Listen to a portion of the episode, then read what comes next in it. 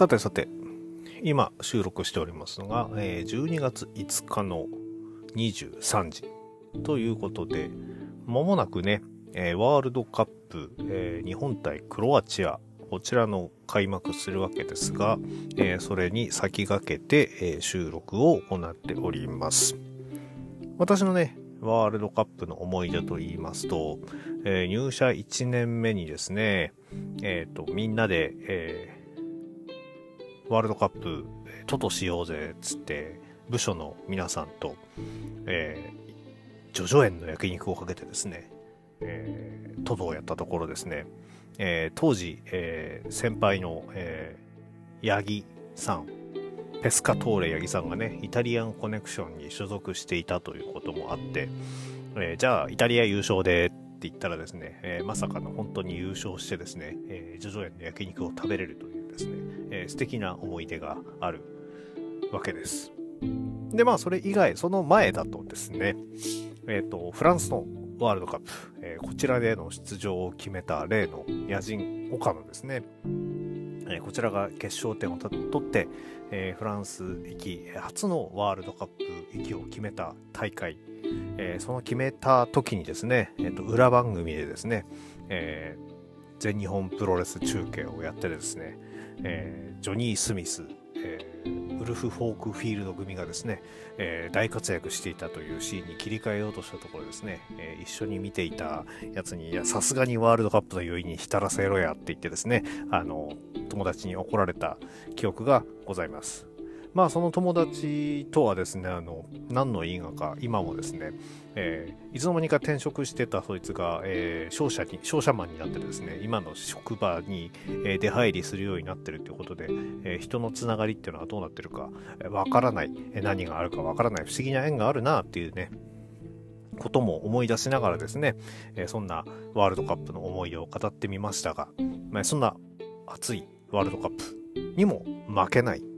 えー全日本プロレス世界最強タッグ決定リーグ戦、えーこちらがですね、いよいよ、えー12月7日、えー決勝戦が行われることとなっております。それでは始めてまいりましょう。大好評最強ワールドにほうげほうげと。この番組は多感な時期にプロレスと最強スーパープロレスファン列演に出会ってしまったハッスルジョボが長い年月を経ていろいろ悟ったつもりで全く悟れていないプロレスのあれやこれやについて好きに喋ってしまうポッドキャストです。えー本日は、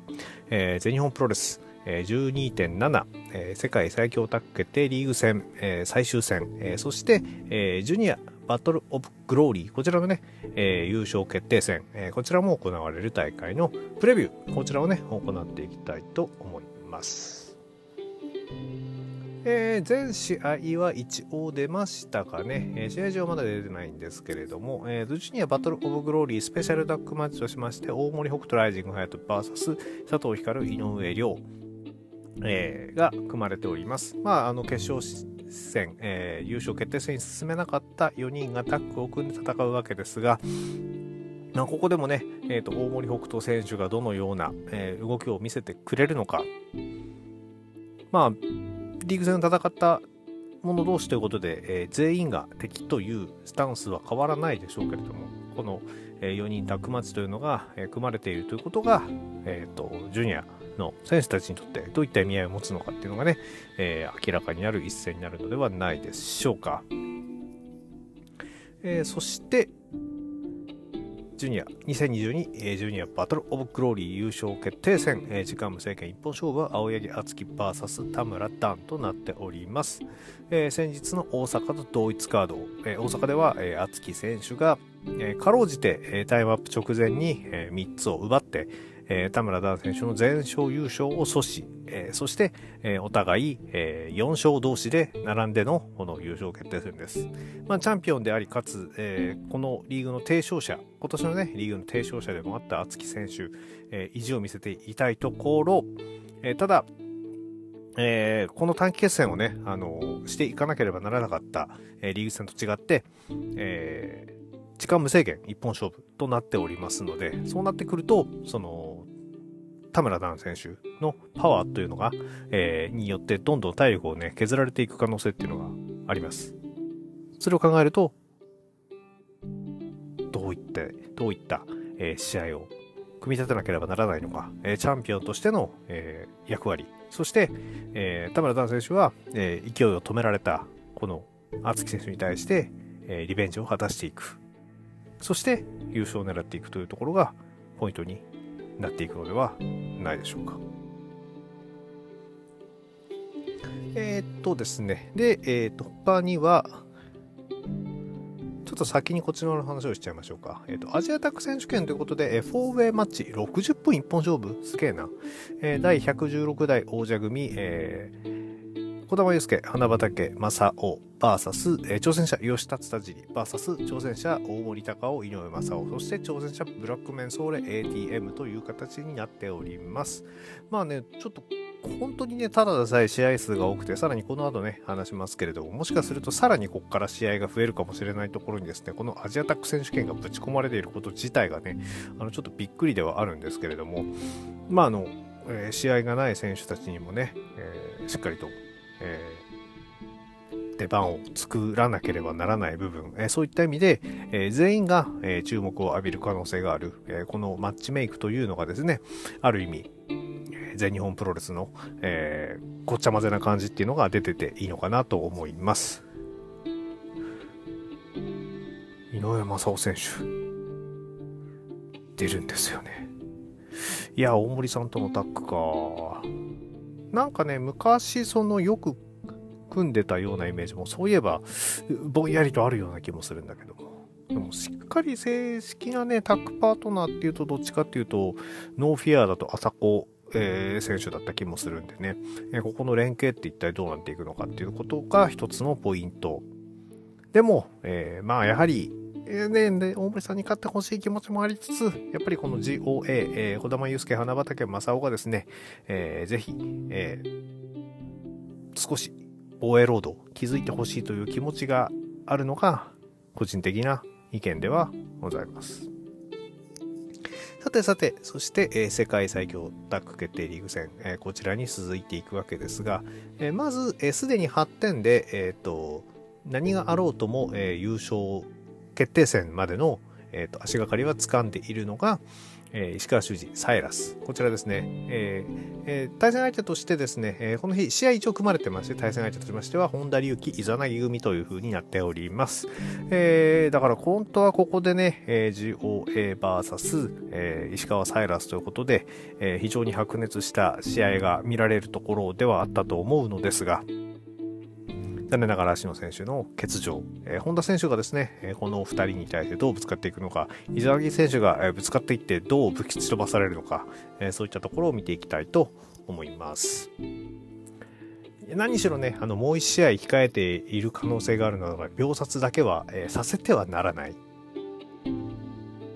ここでね、あの、他のチームが、えー、どういう試合してくるか分かりませんけれども、やはり、え1試合組まれている以上はですね、えーと、本田選手がですね、この石川サイラスの体力をどう削っていって、えー、優勝決定戦、まあ、優勝決定戦になる前提でね、話しますけれども、えー、そこをしっかり、えー、常にいってほしいなというふうには思っております。では、公式戦の順番。えー、こちらわかんないな、えー、優勝の目がないところからいくのかなそうすると、えー、諏訪間河野、えー、3勝2敗1無効試合6点、バーサス永田裕二、安西優真。ここがですね、2勝4敗ということで、まあ4点。まあちょっと優勝の目がないチームのうちの一つであります。ここね、諏訪間河野が連勝すると8点。連勝っていうのは大阪からの話を含めてですね、これが見えておりまして、そうすると、決勝戦で石川サイラス対、えー、諏訪間河野が見られる。それはちょっと気になる。やっぱりね、あの、石川選手と、え、諏訪間選手のぶつかり合いっていうのは、あのね、隣に立ってる時も面白かったですけれども、えー、正面に立った時の面白さっていうのはこれ折り紙付きですんで、えー、そういった意味では、えー、ちょっと注目そのために、えブードゥーマーダーズの勝利が見えてもおかしくないのかなと思います。またね、河野選手とサイラ選手っていうのも元レッスルワンつながりというのもありますので、えー、そういった意味では、えー、ここが草の方の上がってくる可能性十分にあるかと思います。ただ一方でですね、えー、予想では全敗の予想をしていた、えー、永田安西組、ここがですね、すでに2勝を挙げていてですね、えー、そうなると、普通に、え、勝ってしまう可能性っていうのも実はありまして、ここで例えば、え、永田さんがスアマー選手から、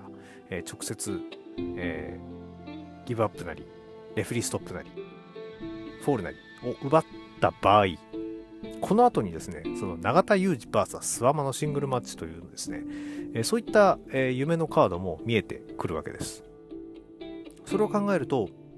意外とブードゥーマーダーズ、足元をすくわれかねないのかなというところが一つの鍵えー、本来であればね、その河野選手とかってでかいんで、えー、なかなか相手にするの大変なんですけれども、安西選手のね、あの体の大きさっていうのもここに負けないぐらいのね、まあまだ線は細いですけども、えー、上背持ってますんで、安西選手がうまく河野選手を捉えた隙に、永田選手が諏訪間さんを仕留めるなんていうこともあり得るのかなと、ちょっと期待しております。あの、期待してるっていうのは面白くなるっていう意味を込めての話ですよ。今後の話をって意味です。えー、さてさて、えー、続きましては、えー、また優勝の目がないところと、えーとえー、進める可能性があるチームの対戦となりますと、えー、ジェイクリー、青柳優馬、えー、2勝2敗1分け1無効試合の5点、バーサス土井浩二熊嵐、えー、2勝2敗1無効試合1不戦勝6点です。えー、土井熊が勝てば8点で、えー、決勝進出トーナメントに進むことができる。一方でジェイク・リー、青柳優馬、ここで負けてしまうと、えっ、ー、と、なえー、5点、2勝3敗、1分け1無効試合ということで、大きく負け越してしまうことになってしまいます。エース同士のタッグ、えー、そんな無様な姿は見せられないと思いつつ、ドイクマもですね、えー、去年準優勝のこの意地があるわけですね。で、大阪では、えー、ブードゥマーダーズにいいようにやられてしまって、ここでは正々堂々とぶつかっていける。土井浩二 VS 青柳優馬、土井浩二 VS 熊嵐、えー、ここ、あ、土井浩二 VS 青柳優馬 VS 熊嵐、えー、ここのね、絡みっていうのも面白いですし、もちろんその、えー、旧トータルエクリプス、ジェイク・リー VS 土井浩二、ジェイク・リー VS 熊嵐なんていうのもですね、えー、やはり、えー、気になる、えー、マッチアップになってくると思います。ここは果たしてどういう形になってくるのか。いや、でもでもなさすがにジェイク青柳負け越さない気がするんだよなでも、そ、一応ドイックがここで負けても3勝、不戦勝を入れると3勝してるから3勝3敗。うーん、悩ましい。ここまで話しておいてすいません。えっ、ー、と、リーグがどうなるかって話を、えー、全然しておりませんでしたので、ちょっと補足の説明を入れておきますと、まあ、ちょっとね、あのそのツイッターのそのまま、えー、読む形になってしまうんですけども、え、ー、と、諏訪間河野組、えー、宮原健と野村拓也組、斎藤淳、斎藤玲組、土井浩二熊嵐組、えー、こちらがですね、えっ、と、いずれかが勝ち点8を得るチャンスを持っていますと。そういうわけで、えーと、勝ち点8を得した場合、えー、石川修司、サイラス組との優勝決定戦を行うということが、えー、決まっておりまして、さらに複数のチームが並んだ場合は、優勝決定トーナメントという形になるようです。まあ、トーナメントというからには、えーと、3組というよりは4組が抜けてくる可能性っていうのも十分にあり得るわけで。で、この後話をします。宮原健と野村拓也。そして斎藤潤、斎藤麗。ここの対戦っていうのが8点をかけた同士。で、えー、先ほどまで言いました諏訪間港の、えー、土井小軸嵐。こちらをですね、えー、勝てば8点になる組み合わせ。なので、石川、サイラス。ここをですね、えー、除いたとしても3チームが上がってくる可能性っていうのは実は十分に残されております。そして3チームが上がってくればトーナメント。ただね、トーナメントってなるとこれまたね、ブードゥーマーダーズがちょっと有利な気がするんですよね。引っかき回してね、どっちかが進んでいればどっちかのために足を引っ張るっていうことをね、やりかねないのが今のブードゥーマーダーズですからね。そこをうまいところ、えー、引っかき回してくる。かき回されたくねえなちょっとね、あの前回の、えー、収録では非常に、えー、ネガティブな話もしてしまったわけですけれども、まあ、最後ぐらい、えー、綺麗に、え、しっかりと、え、レフェリーとかの変な裁定とかも見ないで終わらせてもらいたいなと思いつつ、では、えー、残された一つの最後の試合の話をしていきましょう。えー、2022世界最強タッグ決定リーグ戦公式戦30分一本勝負。三原健と野村拓也。3勝3敗6点 VS 斎藤潤、斎藤麗、えー、2勝3敗1不戦勝6点なっております。えー、先ほども言いましたが、ここは、えー、もう8点目をかけてのガチンコ対決。えー、どっちが、どっちかが勝てば、えー、進めるという形になっております。もちろん、えー、反則勝ちでも OK で、ただ、え、ー、と、引き分けの場合は7点止まりになってしまうので、進めなくなると。まあ、両者リングアウトもダメですね。そう考えた場合に、えー、この斎藤潤、斎藤麗の巨体に対して、宮原野村拓がどう挑むのかっていうとこなんですけども、宮原野村拓ね、この前の大阪大会で、えー、サイラス、石川組をね、あの破っているっていうのが考えれば、えー、斎藤潤、斎藤麗、えー、何、何するものぞというところはあるでしょう。一方で斎藤潤、斎藤麗からしてみれば、えー、これほど、えー、投げやすい相手っていうのもいないわけで、えー、2人のね、えー、2プラトン、えー、かなりえ威力が高くてですね、あの、まあもちろんダブルチョークスラムに限らず、えー、抱えての、えー、ラリアットとか、えー、ブレンバスターからのダイビングボディプレス、えこういった2プラトンもですね、兼ね備えている斎藤潤、斎藤麗っていうのが一気に優勝先生に踊り出てもおかしくないかなと思っております。えというわけで、でもまあ、どうなんだろうな。順当にいけば宮原健と野村拓也なのかなでも斎藤潤斎藤麗の優勝もちょっと見てみたい気が一体このリーグ、えー、誰が何を見せるのか。本当にねあのなかなか、えっ、と、本当にブードゥーマーダーズにチーム入ってたってことで、えー、しっちゃかめっちゃか、さらには時々石川サイラス組も暴れたりとかですね、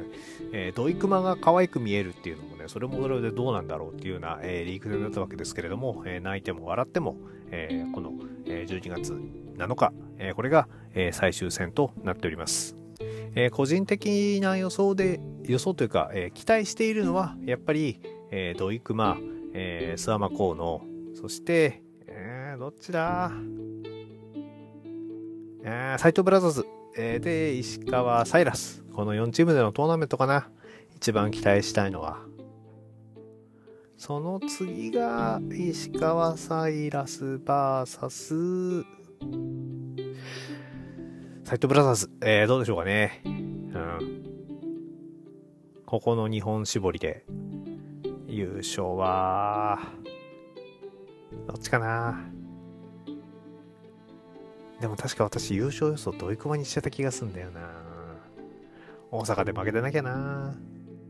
なんてことを思いつつ、やっぱりね、あの、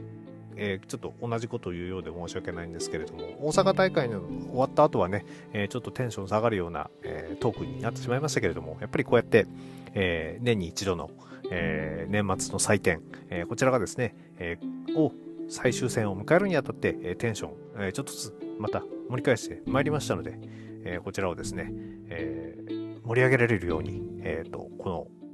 番組も、え頑張って応援していきたいと思います。そんなわけで、え本日はこれぐらいにしておきたいと思います。あの、あの、すべてね、終わった後には、えっ、ー、と、競歩ゲットと、えー、こちらのね、えー、方の報告もさせていただこうと思いますので、っていうか、北斗選手負けてんだよな。うん。というわけで、では本日はこれぐらいにしたいと思います。この番組では皆さんのご意見、ご感想をお待ちしております。Twitter のハッシュタグ、今日ほげでのつぶやきや DM、リプライ、または質問箱の方にお書きいただければお返事させていただきますので、どうぞよろしくお願いいたします。それでは皆様、ワイルドな一日をお過ごしください。